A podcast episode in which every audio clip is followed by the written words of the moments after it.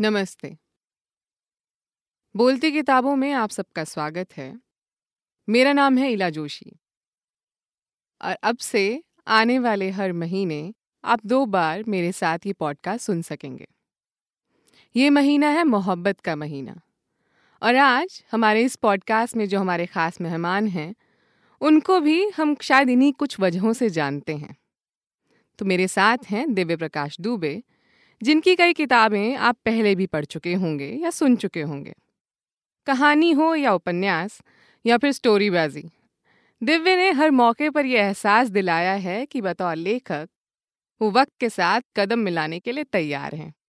तो दिव्य आज इस पॉडकास्ट पे आके आपको कैसा लग रहा है? बहुत अच्छा लग रहा है और मुझे तो उम्मीद नहीं थी कि कभी मैं पॉडकास्ट पे बुलाया जाऊँगा।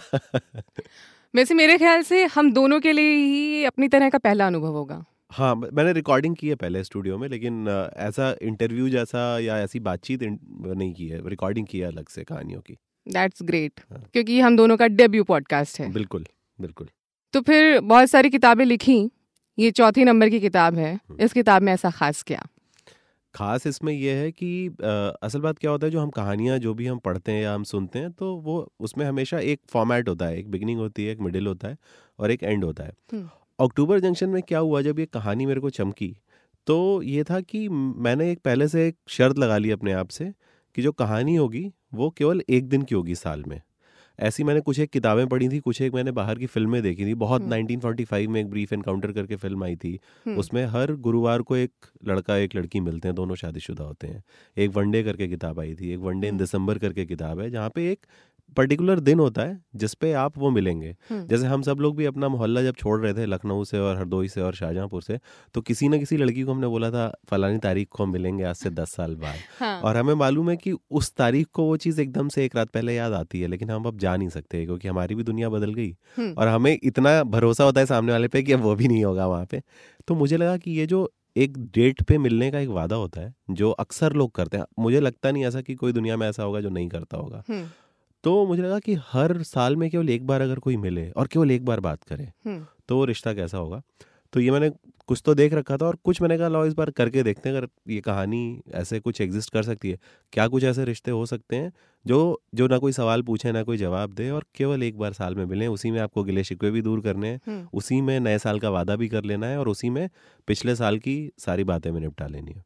तो ऐसे अक्टूबर जंक्शन का जन्म हुआ। इसीलिए उसका नाम भी हमने जंक्शन इसलिए क्योंकि केवल दस अक्टूबर को ही वो मिलती है exactly. और एक बहुत पर्सनल वजह जो मैंने अभी तक मुझे नहीं लगता मैंने पहले बताई है किसी को दस अक्टूबर 2015 को मेरा बेटा पैदा हुआ था वंडरफुल oh, हाँ तो मैंने फिर बाद में दस अक्टूबर एज अ ट्रिब्यूट की हम्म, हम्म। पता नहीं वो बड़ा होकर हिंदी किताबें पढ़ेगा या नहीं पढ़ेगा और मैं कोई गिफ्ट तो दे नहीं पाया उसको आज तक कभी क्योंकि जो हम खिलौने और जो बेसिक चीज़ें देते हैं वो तो कोई भी देता ही है ना हम्म। और एक शायद जो हमारा पुश्तैनी घर होगा वो भी उसके पास चला जाएगा तो ऐसी कौन सी एक्स्ट्रा चीज़ थी जो मैं उसको दे देता तो मैंने सोचा था लिखने से पहले ये किताब कि एक किताब व्योम के नाम में लिखूँगा कि वो रख सकता है अपने पास कभी कभी उसको कुछ ऐसा लगे कि हाँ तुम्हारे बाप ने क्या किया तो ये किया रखो।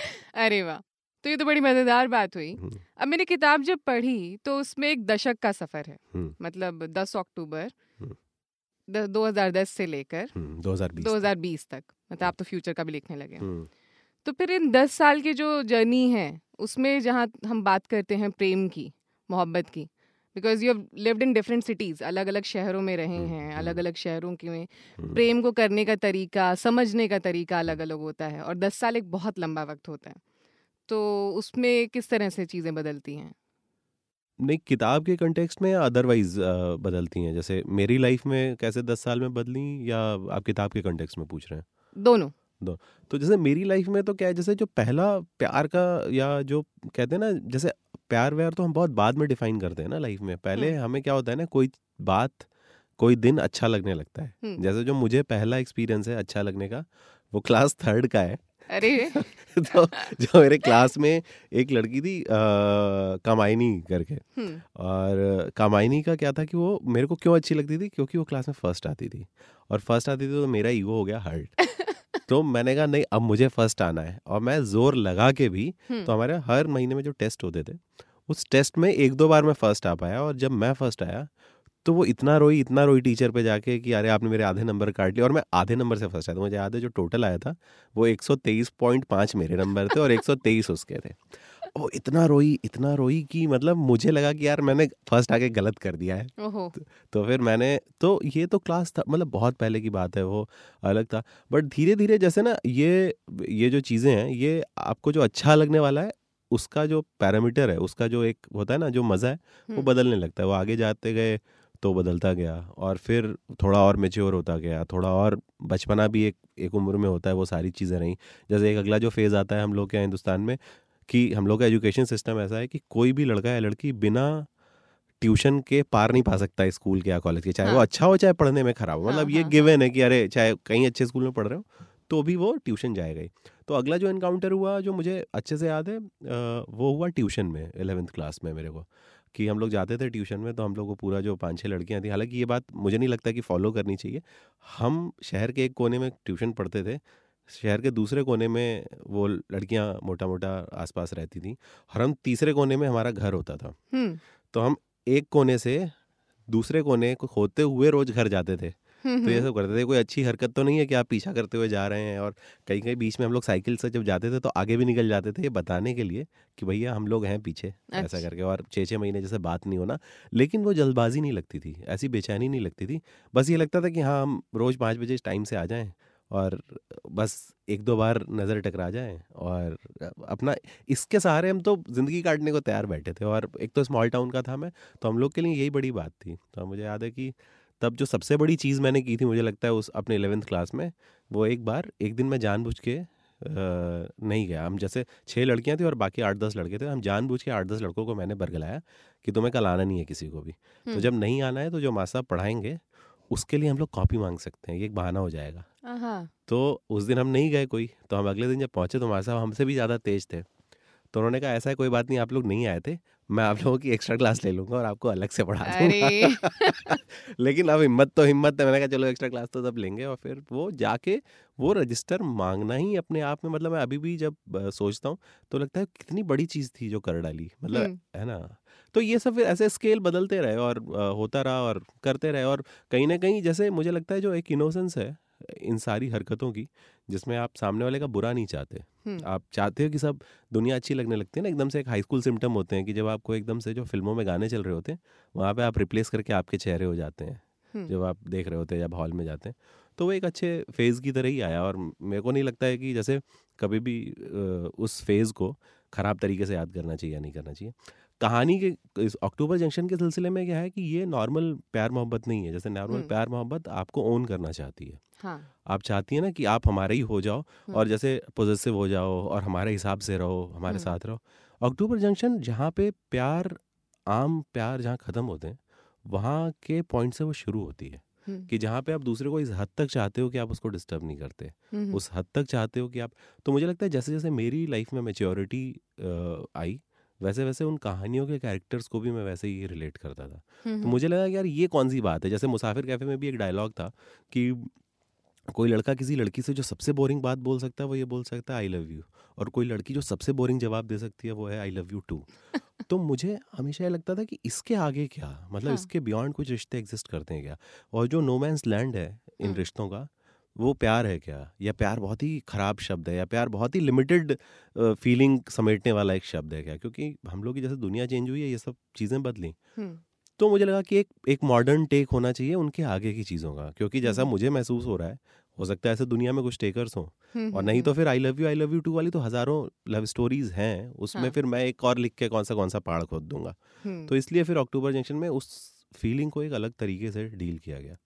और एक गुलजार साहब भी जैसे कहते हैं ना कि उन्होंने ज़िंदगी भर एक आदमी और औरत के रिश्ते के बीच में जो गांठें हैं वो एक एक गांठ खोलते गए और एक एक कहानी बनती गई। तो ये वैसे ही था कि एक नई गांठ ढूंढे पहले और उसको खोले। खोलना शुरू तो करें। वैसा करें। दरअसल मैं एक सवाल ये पूछना भी चाहती थी कि पिछले उपन्यास से ये वाला उपन्यास किस तरह से अलग है? जो मतलब बिना पूछे जिसका जवाब आपने दे दिया। तो आपने देखो मुझे एक मेरा एक सवाल बचा दिया यहाँ पर। लेकिन शुरुआत अगर शुरुआत देखी जाए तो शुरुआत कहानी से हुई थी कहानियों के संग्रह से टर्म्स एंड कंडीशंस अप्लाइड तो पहले कहानी दिमाग में आई कि पहले उपन्यास? नहीं मेरे को ना कहानी उपन्यास का कुछ मेरे दिमाग में आइडिया वाइडिया था नहीं। मेरा क्या हुआ था ना कि मुझे एक टाइम पे जो मेरा जो ऑफ़िस था जहाँ मैं लखनऊ में नौकरी करता था उसने मुझे इतना ज़्यादा परेशान कर दिया ऑफ़िस के सेटअप ने कि मुझे लगा कि यार जैसे क्या होता है ना कि आपका एक सेंस ऑफ़ बींग होता है जैसे आप सुबह उठते हो आप शाम को थक के सो जाते हो लेकिन आपको ऐसा लगता है कि हाँ यार आपने दिन भर में कोई काम किया। कुछ किया कुछ जिए। मेरा वो जो सेंस ऑफ़ बीइंग था वो मेरे ऑफ़िस ने ले लिया था मेरे से। तो ये जो कहानियों की कवायद थी उसकी बड़ी इसकी इंटरेस्टिंग कहानी इस सेंस में है कि मैं मंडे टू फ्राइडे बिल्कुल ऐसे लग रहा था जैसे मशीन की तरह कोई बटन ऑन करता है और मैं मशीन की तरह बटन की ऑफ़ कर देता और मैं जाके सो जाता हूँ। सैटरडे संडे मैं कहानी मैंने लिखी एक ऐसी फ्रस्ट्रेशन में चार पाँच घंटे में एक। और मंडे को जो हमें चूँकि इतना काम मिलता था कि हम फुर्सत ही नहीं मिलती थी रात में दस दस बजे तक लौटने की तो वहाँ पे जो मेरे दोस्त होते थे जो मेरे साथ में जिनको काम मिला रहता था मैं उनको बैठ के इकट्ठा करके बताता था अरे यार देखो मैंने वीकेंड पे ये कहानी लिखी है। है। ना? और ऐसे कहानी लिखी उनको मज़ा आने लगा उसमें लोगों के फीडबैक आने लगे। ना कहीं मैंने फेसबुक पे डाला ना कहीं पे कुछ। और इस तरीके से कंटिन्यूस दस हफ़्ते तक होता रहा। और हर हर बार वीकेंड जब आता था तो मेरे पे एक प्रेशर रहता था कि यार मंडे को मेरे को कहानी सुनानी है। okay. और मैं उस हिसाब से इसीलिए मेरी कहानियाँ ना बहुत सारा ऐसा है कि जैसे मैं बैठ के सुना रहा हूँ जैसे मैं बैठ के लिख रहा हूँ ऐसी नहीं है कहानी हम्म, हम्म, हम्म, क्योंकि मैंने उनको सुनाया ही था शुरू में। और इस हिसाब से वो डिज़ाइन थी। तो जब वो हो गई बारह तेरह और तब पब्लिशिंग का थोड़ा बहुत आइडिया था ही तब किताब आई। लेकिन मैंने कभी बचपन में ऐसा कोई सपना या ऐसा कोई दिन नहीं था मेरी लाइफ में कि मैंने जैसे 20 साल की उम्र में सपना देख लिया हो कि मुझे राइटर बनना है। और मुझे लगता नहीं है कि कोई राइटर बनने का ऐसा सपना देख भी सकता है क्योंकि बहुत सारे लोग मैं मिलता हूँ जैसे वो मेरे को जब बोलते हैं ना कि मैं आपके जैसा राइटर बनना चाहता हूँ तो मुझे बड़ा दुख होता है अंदर से कि, कि, कि ये बेचारे को पता ही नहीं है। मतलब ये बड़ा ख़राब भी लगता है कि ये कोई रियलिटी नहीं है ना। जैसे राइटर बनने के किसी के भी जो रीज़न है। वो इतने पर्सनल होते हैं इतने पर्सनल होते हैं कि आप कभी नहीं बता सकते कि आप राइटर बने क्यों। बहुत ही क्योंकि वो हमारा बहुत ही काला से आयस है जैसे मैं भी कभी ये सारी बातें मैं बता रहा हूँ लेकिन जो एक असली बात होगी शायद या इससे भी जो गहरी बात होगी वो मैं कभी किसी को नहीं बताऊँगा कि मैं राइटर बना ही क्यों। मैं क्यों आप राइटर बनना ऐसे देखो ना कि कितना गड़बड़ काम है कि आप पूरी दुनिया से कट के कोने में टेबल पे कमरा बंद करके कागज़ पर एक इमेजनरी वर्ड के इमेजनरी लोगों के साथ में डील कर रहे हो। ये कोई बड़ी हेल्दी बात तो है नहीं। है ना? भले राइट आप जैसे जैसे आप पढ़ते हो और जैसे जैसे लोगों को जानते हो तो आपको फैंसी लग सकता है लेकिन फैंसी हमेशा प्रोडक्ट लगता है। उसकी प्रोसेस बड़ी ख़राब है। क्योंकि अंदर जो आपको पैसे भी नहीं मिल रहे हैं उसके शुरू वाली किताबों में अदरवाइज़ भी पैसे तो मिलते नहीं है उसके तो फिर क्यों आप इतना एफर्ट डाल रहे हो? वो उसकी वजह हमेशा बहुत डार्क होती है। कोई क्यों करता है? तो अगर वैसे देखा जाए तो मैं मान सकती हूँ एक बार को शायद कि कुछ कहानियों के कुछ हिस्से काल्पनिक हों कुछ किरदार काल्पनिक हों। लेकिन जब हम अक्टूबर जंक्शन की बात करते हैं तो उसमें चित्रा और सुदीप की बात किए बिना बात अधूरी रह जाएगी। ये कितने काल्पनिक है और कितने असल? ये अगर देखो तो ये पूरी तरीके से काल्पनिक है और देखो तो पूरी तरीके से असली है ना क्योंकि मैं तो उनको सच ही मानता हूँ। लेकिन जैसे ना जैसे सुदीप का जो कैरेक्टर है जो 25 साल में इतने पैसे हैं उसके पास कि जैसे कहीं कार्ड स्वाइप करता है और उसका बैलेंस हिलता नहीं अगर वो दो तीन लाख भी स्वाइप करते तो मैं ऐसे एक दो लोगों से मिला हूँ। है ना जब मैं रिसर्च के दौरान इसके कि मुझे ये बात बड़ी स्ट्राइक की जब मैं रिसर्च कर रहा था कि कुछ लोग जो कभी भी घर खरीद सकते थे ना वो होटल में रहते हैं। वो कभी घर नहीं बनाते जैसे उनका कमरा बड़े से बड़े होटल जो इस दुनिया के वहाँ पे कस्टमाइज रहता है। ऐसे बहुत सारे लोग ऐसे ऐसे लिमिट बहुत हज़ारों लोग होंगे जो इतने अमीर भी हैं और वो ऐसे रहते हैं क्योंकि वो कोई भी चीज़ पोजेस नहीं करना चाहते। उनको okay. लगता है कि और जबकि जो कभी भी कुछ भी पोजेस कर सकते थे जैसे अक्टूबर जंक्शन में एक बड़ी इंटरेस्टिंग लाइन है कि जो कभी भी घर बना सकते थे वो कभी घर नहीं बनाते। हाँ.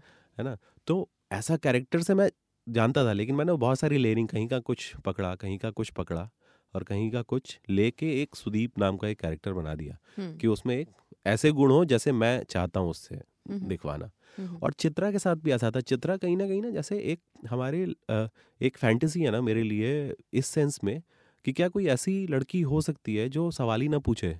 कोई क्या कोई ऐसी लड़की ऐसी हो सकती है जो साल भर में एक दिन के अलावा कितनी भी प्रॉब्लम में है और आप ऐसे देखिए ना जो लोग बहुत प्यार मोहब्बत में होते हैं वो हर चीज़ शेयर करते हैं। और यहाँ पे चित्रा का एक ऐसा कैरेक्टर है कि वो बिल्कुल उसकी बैंड बजी है लाइफ में और वो शेयर भी नहीं करती। तो वो एक आप क्या होता है ना कि अपने दिमाग में एक चीज़ बना लेते हैं कि अच्छा ये करके देखते हैं फिर क्या होता है। अच्छा ये करके देखते हैं फिर क्या। तो चित्रा उस सेंस में कई सारे लोगों का मिक्सचर होगा। उसका जो बेफिक्री है वो शायद मैं एक दो लड़कियों को ऐसे जानता हूँ जिनकी बेफिक्री मुझे बहुत पसंद आई हो।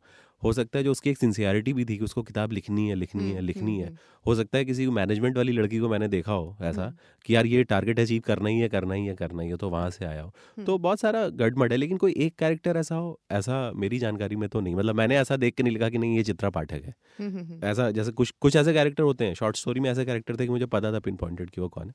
लेकिन और मुझे लगता है एज अ राइटर भी आप ग्रो तभी करते हो ना जब आप कुछ ऐसी चीज़ें भी बना देते हो जो होने वाली होती हैं। तो वो कोशिश रही इस कहानी में कि सुदीप भी वैसा हो जैसा कल को लोग उसके नाम की कस्में खाएँ उसके जैसा होना चाहें।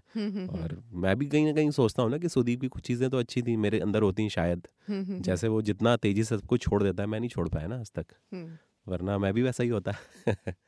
तो कहीं ना कहीं मतलब एक जो सोसाइटल स्टीरियोटिपिकल प्रेजुडिस होते हैं उसको तोड़ने वाले कैरेक्टर्स हैं हाँ वो भी हैं और मुझे लगता है जैसे कुछ सेंस में ना मेरे कैरेक्टर्स चाहे अक्टूबर के हों या जैसे मुसाफिर कैफ़े का जो चंदर कैरेक्टर है बहुत ही हम्म। फ्लॉड कैरेक्टर है। मुझे नहीं लगता कोई लड़की से कभी भी चंदर को प्यार हो सकता है क्योंकि जब वो प्रेगनेंट है तो वो छोड़ के चला जाता है। हाँ। इस चीज़ इससे बड़ा क्या फ्लॉ होगा किसी में?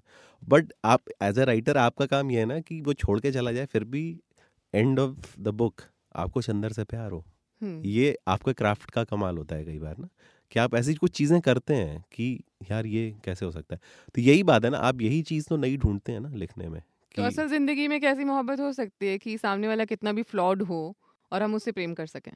मुझे लगता है मोहब्बत होती तब है जब फ्लॉड हो और तब आप प्रेम कर पाए। अगर फ्लॉड है आप छोड़ के भाग गए तो क्या प्यार हुआ? फिर अच्छा। तो अच्छा। ऐसे ही है ना टाइम पास तो खुद की ज़िंदगी में कितनी बार हुआ और कैसे हुआ कब हुआ? कितनी बार का तो अब हिसाब ही नहीं है मेरे को लगता है। मतलब मुझे लेकिन ये है सच बात तो यही है कि मुझे जब भी हुआ सच्चा प्यार ही हुआ। मतलब चाहे शादी से पहले हुआ या उसके बाद भी हुआ होगा।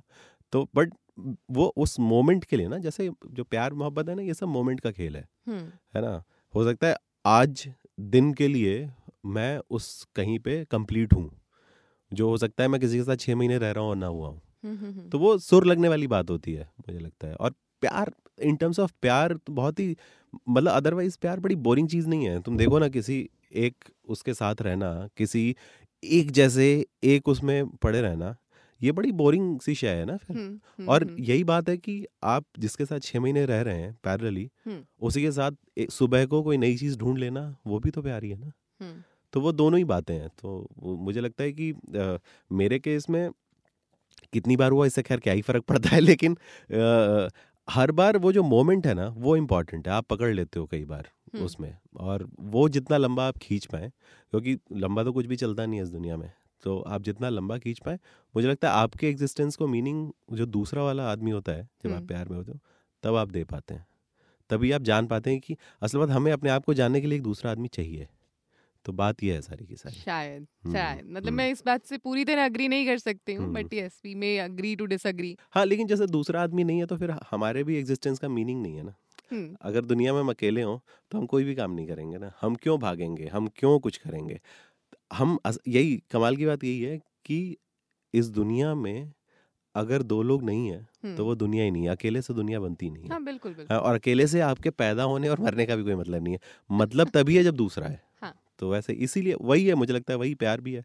कि जब तक दूसरा है और दूसरे को आप इतनी जगह दे पा रहे हैं कि आप अपनी जगह रिप्लेस कर दें तब है प्यार।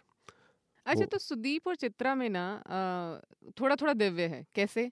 कि सुदीप भी लखनऊ से है और दिव्य भी लखनऊ से है। और चित्रा एक राइटर बनना चाहती हैं हालाँकि दिव्य बनना नहीं चाहते लेकिन एक वक्त पर बनना चाहते थे। सो आपके ज़्यादा करीब कौन हुआ सुदीप की चित्रा? नहीं, मेरे को लगता है कि अ, मेरे लिए ना चित्रा ज़्यादा इम्पोर्टेंट है क्योंकि अ, मेरे कैरेक्टर्स के साथ में क्या है ना कि जैसे उनके अंदर इतने फ्लॉ रहते हैं ना मुझे लगता है कि वही चीज़ उनको ह्यूमन बनाती है। वही चीज़ उनको वो जिनसे प्यार होता है आपको। जैसे चित्रा पता नहीं तुमने ध्यान दिया कि नहीं दिया उसमें जब वो शुरू में आती है तो वो झूठ बोलती है कि ओपन माइक था बनारस में बी एच यू में ओपन माइक था और वो झूठ मूठ बोलती है। मुझे ऐसे झूठ बहुत पसंद है ऐसे झूठ जैसे लोग गलत प्रोजेक्ट करें हाँ, क्योंकि हाँ, आप वो आपकी एक लेयरिंग होती है ना क्योंकि वो जो झूठ आप प्रोजेक्ट करते हो उससे पता चलता है कि आप असली में हो कौन। जैसे चित्रा के शादी की वहाँ पे कोई वजह नहीं थी जबकि उसकी लव मैरिज हुई थी। और उसकी कोई वजह नहीं थी। मुझे ये सब कैरेक्टर्स बड़े सही लगते हैं ना कि उनकी कोई वजह नहीं है। आप अब जैसे मेरे को बहुत सारे लोगों ने पूछा कि यार आपने ये नहीं बताया कि उसके पिताजी कौन है? आपने ये नहीं बताया कि उसके पहले वाले वो पति कौन थे? अब मेरा काम मैं कोई पूरी रील लेके तो बैठा नहीं हूँ पूरी लाइफ की ना मैं हम्म, आपको हम्म, हम्म। छोटे छोटे पार्ट्स में दिखा सकता हूँ जो मेरे लिए रेलिवेंट है वो सब है तो चित्रा में ना वो सब जो एक है ना कि जब वो घोस्ट राइटिंग भी करती है वो। यूज़ देखो वो सिस्टम से ना कहीं ना कहीं हम लोग क्या होता है वो लालची भी है उसको पैसे चाहिए तो घोस्ट राइटिंग भी कर रही है। और फिर रो भी रही है नहीं यार ये तो दुनिया बड़ी खराब है तो ऐसे हम लोग हैं ना ऐसा मैं हूँ तो मैं रोता भी रहूँगा और वो चीज़ खींचता भी रहूँगा। तो मुझे लगता है इस मामले में चित्रा ज़्यादा क्लोज है जबकि सुदीप बहुत कट टू कट है। हम्म, हम्म, उसको पता है क्या नहीं चाहिए उसको पता है कि क्या मतलब वो उसका विजन क्लियर है इसीलिए सुदीप ज़्यादा बड़ा कैरेक्टर हो जाता है हम्म, भले मेरे क्लोज ना हो उतना हम्म, कि जब वो एंड में भी जब केस जीतता है और और बावजूद इसके कि सामने वाले उसका उसका अपनी कंपनी में स्टेक नहीं है फिर भी उनको पॉइंट्स बना के देता है कि देखो ये इससे हम बड़ा कर सकते हैं। हम्म, हम्म, हम्म, इस मामले में वो अलग लेवल पे चला जाता है एज अ ह्यूमन हम्म, जो हम्म, मैं हम्म। नहीं हूँ मतलब मैं इतना अच्छा नहीं हूँ। तो ओके ऐसा है। तो बहुत छोटी छोटी सी चीज़ें हैं उसकी ऐसा है। तो ये तो रही बात अक्टूबर जंक्शन की। बाकी किताबों में अगर अगर खुद की किताबें कंपेयर करने बैठे तो आपकी सबसे पसंदीदा किताब अपनी लिखी कौन सी है? मेरे को लगता है कि जैसे हालाँकि सबसे खराब किताब मेरी पहले वाली किताब है लेकिन वो पसंदीदा इसलिए है मेरी क्योंकि अगर वो नहीं होती ना तो बाकी भी नहीं होती। ओके क्योंकि वो उसने जो और इनफैक्ट उस पूरी किताब में एक कहानी केवल एक किट्टी भैया करके कहानी है। किट्टी भैया इकलौती कहानी है जिसको मैं आज भी पढ़ता हूँ तो मेरे को रोना आ जाता है। और जबकि उस कहानी में ऐसा कुछ भी खास बात नहीं है वो कैरेक्टर रियल थे किट्टी भैया की असली कहानी है कि किट्टी भैया सही में हमारे घर के पड़ोस में रहते थे हम्म, हम्म, और सही में ऐसे थे और सही में उनकी डेथ हुई। और जब डेथ हुई तो मैं क्रिमेशन में नहीं गया कि मैंने कहा यार ये आदमी मर कैसे सकता है? तो जो किट्टी भैया ने कहानी लिखी वो इसलिए लिखी इस इस गुस्से में लिखी कि अगर ऐसा अच्छा आदमी भी मर सकता है तो मैं उसको लिख के ज़िंदा रखूँगा। है ना? ये बहुत ही वाहियात कोशिश है इन सब चीज़ों की। लेकिन ये जो बचपना होता है ना कि आप आप मैं कोई नहीं हूँ ना मैं मतलब मैं क्या कर सकता हूँ किसी के लिए भी? लेकिन अगर मैं ये कोशिश एक एक ऑर्डिनरी लड़का जिसने कभी कोई किताब नहीं लिखी कहानी नहीं लिखी और वो ये कोशिश करता है नहीं मैं किट्टी को ज़िंदा रखूँगा हम्म, वो एक्स्ट्राऑर्डिनरी चीज़ हो जाती है वहाँ पे हम्म, उसको हम्म, ज़िंदा रखना। जिस मोमेंट वो जो तो मेरे लिए वो पहली किताब बहुत इंपॉर्टेंट है। बाकी मुझे लगता है कि जो इन सब में आ, जो अगली किताब होती है जो आपने नहीं लिखी होती वही आपकी सबसे प्यारी होती है नॉर्मली वो लेकिन। अगर इसमें अगर बात करो तो मुसाफिर कैफ़े इसलिए होगी पहली अगर favourite in terms of novel October versus Musafir में क्योंकि मुसाफिर कैफ़े का जब नॉवल मैंने ख़त्म किया तो मुझे पहली बार कॉन्फिडेंस आया कि अरे यार मैं नॉवल भी ख़त्म कर सकता हूँ हाँ, हाँ, तो इसलिए वो इस वजह से नहीं कि उसका कहानी और प्लॉट क्या है वो ऑब्वियसली अक्टूबर का बेटर मेरे को लगा होगा तभी मैंने अगली उसमें। आगे लिखी लेकिन कई सारी चीज़ें इसलिए होती है ना कि आप सौ मीटर भाग लिए हम्म, अब आप डेढ़ सौ की तैयारी करो। हाँ। तो इस सेंस में मुसाफिर कैफ़े और शर्तें लागू या टर्म्स एंड कंडीशन अप्लाई हुआ तो वो ज़्यादा मेरे को अच्छी लगती हैं। कंटेंट के टर्म में तो मैं अपनी किताब अब पढ़ता नहीं तो आने के बाद से कोई गुस्सा आता है ये भी गलत रह गया वो भी छूट गया। हम्म, लेकिन कॉन्फिडेंस के टर्म में कि ये वो वैसी बात है ना जैसे अगर आपका रफ ड्राफ्ट नहीं है हम्म, तो कहानी का बेहतर ड्राफ्ट भी तब रफ ड्राफ्ट से ही आता है। हम्म, हम्म, हम्म, तो वो रफ ड्राफ्ट इसीलिए सारे इंपॉर्टेंट है। वो गलतियाँ वो होता है ना कोई लाइन भी थी उसमें मुझे लगता है कि हमें गलतियाँ मिटानी चाहिए। हमें गलतियाँ मिटानी चाहिए। हाँ हमें गलतियाँ मिटानी चाहिए भूलनी नहीं चाहिए क्योंकि गलतियाँ वो पगडंडियाँ होती हैं जिनसे होकर हम वहाँ पहुँचे जहाँ आज हमें इस टाइप का कुछ। अपनी लाइंस भूल जाता हूँ मैं तो इसलिए। नहीं अच्छी बात है। कोई ना कोई शायद उसको आने वाले वक्त में कोट करेगा। हाँ वो अच्छा एक चीज़ बताइए अक्टूबर जंक्शन को अब बहुत से लोगों ने अभी तक पढ़ा है तो अब तक का सबसे अच्छा फीडबैक क्या मिला? सबसे अच्छे वाले तो एक नहीं याद रहते हैं सबसे बुरे वाले याद रहते हैं। तो सबसे अच्छा फीडबैक को याद करना पड़ेगा मैं एक मिनट का टाइम लेता हूँ। तो सबसे खराब फीडबैक बता दीजिए। सबसे खराब भी इतना खराब था कि वो बोलने लायक ही नहीं है। मतलब ऐसा है उसमें सबसे खराब अच्छा मुझे मतलब जैसे कि अ, मुझे लगता है जैसे ना कि अब उस फ़ेज़ में हूँ मैं यहाँ पे जहाँ पे पढ़ के कुछ लोगों को प्यार व्यार हो जाता है। ऐसा ना और आपको अंदर से डर भी लगता है कि अरे यार ये तो अब नहीं हो पाएगा। तो fan mails fan fan mails वो तो हाँ वो रहते हैं लेकिन ना एक पॉइंट के बाद आप डिटैच कर लेते हो अपने आप को कि। ठीक है आपको अच्छा लगता है वो नहीं आएँगे तो आपको बुरा लगेगा। है। ना जब आ रहे हैं तो फिर आपको इतना वो लगता है कि अरे यार ये है। लेकिन अच्छे गेट में मुझे लगता है कि एक किसी का यही आया था कि उसमें चूँकि एक राइटर की बात है अक्टूबर जंक्शन में तो जैसे अक्टूबर जंक्शन पढ़ने के बाद एक दो मेल ऐसे आए मेरे को कि उन्होंने उस किताब को पढ़ने के बाद उन्हें इतना कॉन्फिडेंस आया कि वो भी किताब लिख सकते हैं तो। उन्होंने वो किताब लिखी। जो इंस्पिरेशन लेके किताब के कैरेक्टर से कि चलो लिखें वो क्योंकि दोनों ही अल्टीमेटली राइटर इसमें हो जाते हैं ना किताब हाँ, में। तो वो चीज़ अच्छी लगी कि चलो शायद इसके मन में होगा ये बात और ये रोके हुए था। तो वो अच्छा लगा। लेकिन अब कोई तारीफ़ की ऐसी बात हो ऐसी तो मुझे लगता नहीं है कि कोई ऐसी बात याद है मुझे कि हम्म। मैं बता पाऊँ कुछ याद आएगा तो मैं मतलब मुझे ऐसे नहीं याद आता कि हाँ ये बड़ा अतरंगी सा है कुछ ऐसी तारीफ़ आई हो। हम्म। लेकिन हाँ ये चीज़ अच्छी लगती है देखे कि इसी बहाने से लोग बिगड़ रहे हैं थोड़ा बहुत लिख रहे हैं और अपना शायद उनकी उनका जो रास्ता है वो पकड़ पा रहे हैं। और उनको बिगाड़ने में कुछ हमारी भूमिका कुछ भी हमारी रही। यस यस ये तो हमेशा से मुझे था मैं क्लास में हमेशा उन लड़कों में था जैसे मुझे याद है अपने स्कूल में भी और कॉलेज में भी कि मेरे चक्कर में कितने लोग बर्बाद हुए जिनको मैंने चाय पिलाना सिखाया जिनको मैंने फालतू में घूमना सिखाया है जिनको मैंने ये सब तो हमेशा से ही था कि चाय पिलाना सिखाया मतलब? चाय पिलाना इस सेंस में कि वो एक कप चाय पीते थे घर से जब आते थे। हाँ। तो मेरी आदत थी इंजीनियरिंग कॉलेज में आठ लेक्चर जैसे होते हैं हम्म, तो मैं आठ बार चाय पीता था हर लेक्चर के बाद पंद्रह मिनट के लिए चाय और हमेशा लेट घुसना। तो ऐसे तो आठ कप चाय नॉर्मल आदमी के लिए वैसा हो जाता है ना कि कि उसको तमाम तरीके की बीमारियाँ हो जाएँगी और हम्म। परेशान होगा और हम्म। भूख मारी जाएगी उसकी। तो ऐसे मैंने बहुत लोगों को बर्बाद किया है। और मेरे चाय के अलग अलग गैंग थे। ओके। मतलब क्लास का अलग गैंग है शाम को चाय पीने वाला गैंग ही अलग था मेरा। हाँ हाँ। और सुबह जो नाश्ता करने जाता था वो गैंग अलग था। तो दिन भर में दस चाय का इंटेक रहा है मेरा चार पाँच साल। हम्म, हम्म, वैसे हम्म। अब तो छोड़ दी फिर भी मैंने बट ये है कि अभी भी वो बोलते हैं और कई सारे जो नहीं पीते थे उनको तो मैं ऐसे देखता था कि ये ज़िंदा ही क्यों है? मतलब तुम पैदा ही क्यों हो गए? ऐसा।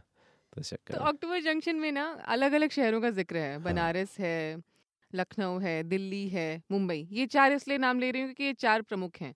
बाकी हम्म। इक्का दुक्का बीच में छोटे छोटे हाँ उत्तराखंड भी आता है वो नीम करौली बाबा आता है और हाँ, हाँ, और हाँ। मेरे ख्याल से लेह का भी है ज़िक्र कहीं पर नहीं नहीं ले नहीं है लेह नहीं है एक वो है जहाँ monastery में जाते हैं। हाँ वो है धर्मशाला है धर्मशाला धर्मशाला हाँ, मैंने. वहीं का डाला है जहाँ मैं गया हुआ हूँ तो हाँ। इसलिए एक्सेप्ट फॉर टोक्यो नहीं नहीं कुछ एस्पिरेशंस भी होने चाहिए हाँ वो एक वही छोड़ दिया मैंने कहा कि चलो थोड़ा बड़ा रखने के लिए तो हाँ। इन शहरों में से सबसे पसंदीदा शहर कौन सा है मेरे को लगता है जो इसमें इन शहरों के बियॉन्ड जो सोना पानी वाला टाइम था ना जो एक उत्तराखंड का एक ज़िक्र आता है हम्म, उसमें हम्म, वो सबसे डिफाइनिंग टाइम था उसका। हम्म, क्योंकि वो पहली बार मिल रहे थे मतलब पहले कट के बाद क्योंकि अगर वो सेकंड टाइम नहीं मिले होते तो ये सिलसिला लंबा नहीं चला हम्म, होता हम्म, हम्म, है ना? तो मुझे लगता है वो वाला जो साल था यहाँ पे जो सोना पानी गाँव में जहाँ पे वो लेके जाती है चित्रा उसको। वो बहुत ही इंटरेस्टिंग था वहाँ पे जिस तरीके से एक पोइट्री की तरीके से मैंने कोशिश की है कि वो सूरज डूब रहा था उसने कहा थोड़ी देर रुको और दुनिया। डूब गई और इस तरीके की जो इमेजरी थी और एक बूढ़ी औरत पहाड़ी गाना गा रही है जो सूरज को याद हो चुका है और वो सब तो जो वो इमेजरी यूज़ की थी मुझे लगता है वो अनलाइक माई राइटिंग है। वो मैं बहुत कोशिश करनी पड़ती है मेरे को लेकिन ओवरऑल ठीक ही हो गया काम वहाँ पे। नहीं कई जगह मतलब इस हाँ। किताब में कई जगह ऐसे हैं जहाँ पर पोइट्री नज़र आती है। मतलब आमतौर हम्म। पर उपन्यास में हम्म, जिस तरह हम्म, के मेटाफर्स इस्तेमाल किए गए हैं तो मैं। खुद भी ये सोच रही थी कि इतना पोइटिक मैंने नहीं पढ़ा किसी उपन्यास को। नहीं है बहुत अच्छे अच्छी किताबें भी हैं तो हाँ तो इधर हाँ मतलब वो मैंने कोशिश की थी कि एक अलग तरीके से उसको पकड़ा जाए उन इमोशंस को ना। जैसे कि जैसे मुसाफिर कैफ़े में भी कहीं पे यूज़ किया था मैंने कि और वो हम्म। गया और बिस्तर ने उसको लपेट लिया या कम जैसे इसमें शुरू से आखिर तक में हाँ इसमें वो चल एक एक हाँ वो हाँ, है हाँ, तो मुझे लगता है वो सोना पानी वाला मेरे को लगता है क्योंकि अदरवाइज़ भी ना मैं इसलिए भी लिखता हूँ जैसे बहुत सारे लोग इन किताबों को पढ़ के ना उन जगहों पे वहाँ वहाँ जाते हैं जैसे हम्म। मुसाफिर कैफ़े में भी ऐसा हुआ था हम्म, तो मेरी कोशिश ये रहती है कि जब वो जाएँ तो उनको किताब और अच्छी लगे है ना कि जिस तरीके से जो मैं देख के वहाँ पे जो मैंने महसूस किया जब वो वहाँ पे पहुँचे तो। उनको और अच्छा लगे उनको और हाई हो उससे कि। अच्छा ये कभी मतलब राइटर भी आया होगा और यहाँ कभी सुदीप और चित्रा भी आए थे। जैसे सबसे अच्छा अब जो याद आ रहा है मुझे तो मुसाफिर कैफ़े के केस में हुआ था कि जैसे लोग मसूरी पहुँचे और मेरे को मैसेज आया कि मुसाफिर कैफ़े कहाँ है। हाँ। तो that's the power of writing ना कि आप वो क्रिएट कर लोग देते हो। बिलीव करना हाँ, शुरू करते हैं। हाँ तो वो बिलीव करना शुरू करते हैं और जो उसमें सही में बिलीव करते हैं वो ढूंढ भी लेते हैं। तो मिला किसी को मुसाफिर कैफ़े अपने अपने तो मिल ही गए ना। तो ऐसा ही है। अच्छा तो आप लो आपको और आपके साथ वाले लोगों को नई वाली हिंदी के रचनाकार कहा जाता है। तो नई वाली हिंदी के और कौन से ऐसे रचनाकार हैं जो आपके पसंदीदा हैं जिनको आप पढ़ते हैं नहीं मैं पढ़ एक्चुअली ये बड़ी अजीब सी बात है लेकिन मैं पढ़ता सबको हूँ चाहे अच्छा। वो अच्छा। नया हो चाहे पुराना हो और मेरे घर में लाइब्रेरी में कम से कम मुझे लगता है साढ़े तीन हज़ार किताबें भी होंगी लखनऊ वाले घर में और मैं अभी भी जैसे अभी तक भी मैं ज्ञानोदय वगैरह मैगजीन लेता था मेरी ना हमेशा नज़र रहती कि क्या हो रहा है। क्या चीज़ चल रही है भले हो सकता है कि एक राइटर का मैंने दो चीज़ें पढ़ ली और फिर तीसरी कहानी कहीं पे आए और मुझे पहले दो का एक्सपीरियंस सही नहीं है तो मैं ना पढ़ू उसको। लेकिन कहीं ना कहीं ये कोशिश रहती है कि वो अपडेट रहूँ मैं। तो नई वाली में जैसे मेरे को जो लगता है नीलोत्पल जिस तरीके की दुनिया लेके आते हैं जो रियल होते हुए भी उसमें एक एक एक मज़ा है इस तरीके चाहे वो मुखर्जी नगर की दुनिया हो और बल्कि मैंने एक बहुत पहले कहानी पे काम भी किया था दिल्ली के उस पर लेकिन अब चूँकि वो आ गई थी किताब तो फिर होल्ड कर दिया मैंने। तो चाहे मुखर्जी या इवन औघड़ भी मैंने अभी आधी से ज़्यादा पढ़ लिया वो। जो गाँव है आज का गाँव क्योंकि हमारी इमेज हमारी जो छुट्टियों में हम जाते थे ना गाँव तो तब वाला गाँव बदल गया अभी बट जैसे औगढ़ में भी गाँव आया है आज का। वो बहुत नई इमेजरी है। इवन जैसे सत्यव्यास का जो ह्यूमर है वो एक अपने आप में जैसे इवन चौरासी में तो मेरा कोई वैसी मेमोरी भी नहीं है बट हाँ वो एक बार को आपको सामने आने लगता है ना कि हाँ ये कुछ ऐसा हुआ होगा कुछ ऐसी चीज़ हुई होगी। और बाकी निखिल का भी जिस तरीके का आता है कॉलेज कैंपस का कि वो सब है वर्ड उसके नई वाली हिंदी में मैं एक चीज़ बता दूँ कि जैसे रवीश कुमार लिख रहे हैं हम्म। लपरेक हम्म या नवीन चौधरी की भी जनता स्टोर आई है हम्म। किताब जिसमें सारे अंग्रेज़ी के शब्द भी होंगे और वो सारी बातें होंगी एक लड़कपन भी है उसमें एक स्टूडेंट पॉलिटिक्स का मायाजाल भी है वो सब कुछ नई वाली हिंदी ही है। मतलब हम्म। ऐसा नहीं है कि एक पब्लिकेशन के लोग चार लोग बैठ के एक व्हाट्सएप ग्रुप में जो लिख रहे हैं वही नई वाली हिंदी ये इल्ज़ाम बहुत गलत है हम लोगों पे और मुझे लगता है चाहे वो वसीम अकरम की अभी किताब आई है गाँव पे हम्म। वो भी नई वाली हिंदी है और चाहे नीलोत्पल की किताब आई है जो गाँव पे है आजकल के वो भी नई वाली हिंदी है। तो हम्म। कहीं ना कहीं नई वाली हिंदी के इमोशन का नाम है जो इस समय जो एक दोबारा शुरू हुआ ना कि लोग यंगस्टर्स ने पढ़ना शुरू कर दिया हम लोगों ने उस इमोशन का नाम नई वाली हिंदी रखा है। वो। स्क्रिप्ट लेवल पे नहीं है केवल नई वाली हम्म, हिंदी। हम्म, और थॉट भी यही था कि उसको हम्म। और बड़ा किया जाए। हम्म। वरना तो चार लोगों से कोई चीज़ होती नहीं है कभी दुनिया में वैसा। हाँ बिल्कुल। और कहीं ना कहीं मुझे ऐसा लगता है कि जो राइटर्स हैं अलग अलग वक्त के तो लैंग्वेज के लिए एक बेंचमार्क सेट किया है।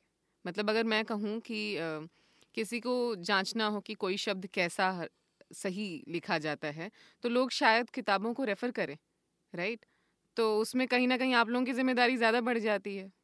नहीं ज़िम्मेदारी बढ़ जाती है लेकिन ना अभी जिस जिस फ़ेज़ में अभी अ, हिंदी की का हिंदी का जो कंजम्पशन है मतलब जो हम्म। लोग पढ़ रहे हैं कम से कम जिनको बोलते हैं वहाँ पे ज़रूरी ये नहीं था कि हम उनको भाषा सिखाएँ वहाँ पे हम्म। ज़रूरी ये था कि पहले उनके हाथ में किताबें जाएँ हम्म है ना तो वो हमारी लड़ाई अभी वो दूसरी है कि हम्म हम कैसे कहीं ना कहीं हम लोग भाषा से प्यार करते हैं हम्म। तभी और हम लोग बहुत प्यार करते हैं और इतना ज़्यादा प्यार करते हैं ना कि हम उसको आगे भी बढ़ाना चाहते हैं हाँ। तभी तो हम हिंदी में लिख रहे हैं ना। हम्म, और एक उसकी एक दूसरी वजह मेरे केस में तो ये भी कि मैं अंग्रेज़ी में लिख ही नहीं सकता क्योंकि मेरे को ना चमकती हैं चीज़ें और एक मेल भी लिखनी होती है तो मेरी बैंड बच जाती है है ना? वो तो अलग बात हो गई। लेकिन एक वो ऐसा स्किल है कि आप अक्वायर कर सकते हैं लेकिन कहीं ना कहीं हिंदी किताबें हाथ में हो अभी फ़्लाइट में लोग जाएँ और चौड़े होके पढ़ें जैसे हम लोग जब बड़े हो रहे थे तो मुझे पता नहीं आ, क्यों ऐसा लगता है कि जो उस समय मिडिल क्लास था हम्म, वो अपने बच्चे को हिंदी किताबें देता ही नहीं था पढ़ने हम्म। के लिए अनलेस कि आप बहुत एक्सट्रीम फैमिली जैसे मेरे घर पे था कि मेरे पिताजी चूँकि पढ़ते थे बहुत किताबें हम्म। तो हमारे घर में बहुत किताबें थी। उन्होंने कभी कोई किताब पढ़ने से नहीं रोका। हम्म, वो चाहे सुरेंद्र मोहन पाठक की हो चाहे जेम्स एडली चेज की हो हम्म, या कोई भी ऐसी थ्रिलर हो या विवेकानंद की हो कुछ भी नहीं पढ़ने से रोका। हम्म, हम्म, हम्म, लेकिन हर घर ऐसा नहीं होता है ना। हर घर में लोग नहीं पढ़ते हैं ऐसा। हम्म, हम्म, केवल अखबार ही पढ़ते हैं हम लोग ले दे के। हाँ अखबार में भी जो आज की डेट में हमारी हालत है हम केवल हेडलाइन पढ़ते हैं। हम्म, क्योंकि हम अगले दिन अब जो सुबह खबरें आती हैं वो दिन पहले ही हम ऑनलाइन देख चुके होते हैं मोटा हाँ। मोटा जो हमारे काम की होती हैं। तो हम बहुत डेंजर जोन में हैं अभी कि हम हम्म। शब्दों से हमारी जो दोस्ती है वो खत्म होती जा रही है कम से कम पढ़े पढ़ने वाले शब्दों से। वो बात अलग है कि हम दिन भर काम वैसे ही उसमें करते हैं। लेकिन अब हिंदी में या मराठी में या बंगाली में काम आप करते हो ये बहुत कम चांसेस है ना जिसकी आप नौकरी करते हो। तो अभी कोशिश ये है कि आप सब कुछ छोड़ के अमेजोन प्राइम की दुनिया और नेटफ्लिक्स की दुनिया छोड़ के भी आप गलती से किताब उठा पाए। और किताब उठाने के बाद उसको पढ़ पाए हम्म, क्योंकि जो सबसे बड़ा थ्रेट है वो हिंदी किताबों पे किताबें नहीं है दूसरी। वो जो हम्म, सबसे बड़ा थ्रेट है वो व्हाट्सएप है वो सोशल मीडिया है हम्म, कि आप कोई भी चीज़ फुर्सत से पढ़ नहीं सकते। इस पूरे ताम झाम ने हम्म, हमारी फुर्सत ही तो छीन ली हमसे हम्म, हम्म, हम्म, है ना? तो वो फिर हम अंदर घुस नहीं पाते उसमें।